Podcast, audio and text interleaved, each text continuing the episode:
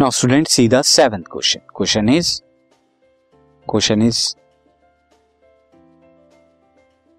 what is the importance of the universal law of gravitation universal law of gravitation यानी क्या इसकी importance है student this is very important क्यों है because it is the gravitational force see between the sun and earth gravitational force between the sun and earth की ही वजह से which makes the earth to move around the sun इसी वजह से earth जो है सन के अराउंड जो है मूव कर पाती है with uniform speed it is the gravitational force due to which our solar system exist और बाकी प्लानिट भी इसी फोर्स की वजह से जो है क्या करते हैं रिवॉल्व कर पाते हैं अराउंड द सन और इसीलिए हमारा सोलर सिस्टम भी एग्जिस्ट करता है।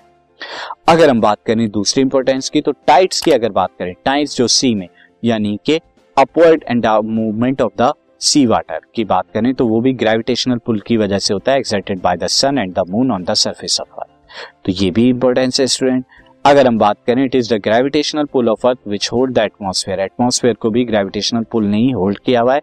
अदरवाइज़ इसके बगैर क्या होती? सारी जो एयर है हमारी, वो क्या हो जाती? यूनिवर्स में मिक्स हो जाती.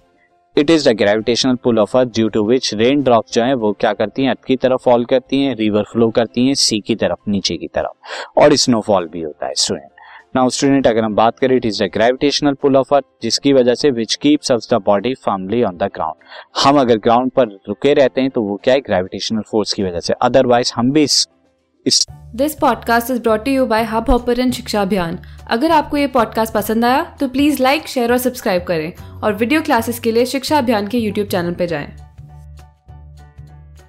स्पेस में एस्केप कर जाते। नाउ स्टूडेंट अगर हम देखें it is the gravitational pull की ही वजह से earth keeps the water in the ocean in place and prevents it flowing जो ओशन या रिवर के पॉइंट के अंदर वाटर है, वो ग्रेविटेशनल पुल की वजह से ही वहाँ स्टोर रहता है. अदरवाइज़ वो भी क्या करता है? स्केप कर जाता है यूनिवर्स के अंदर.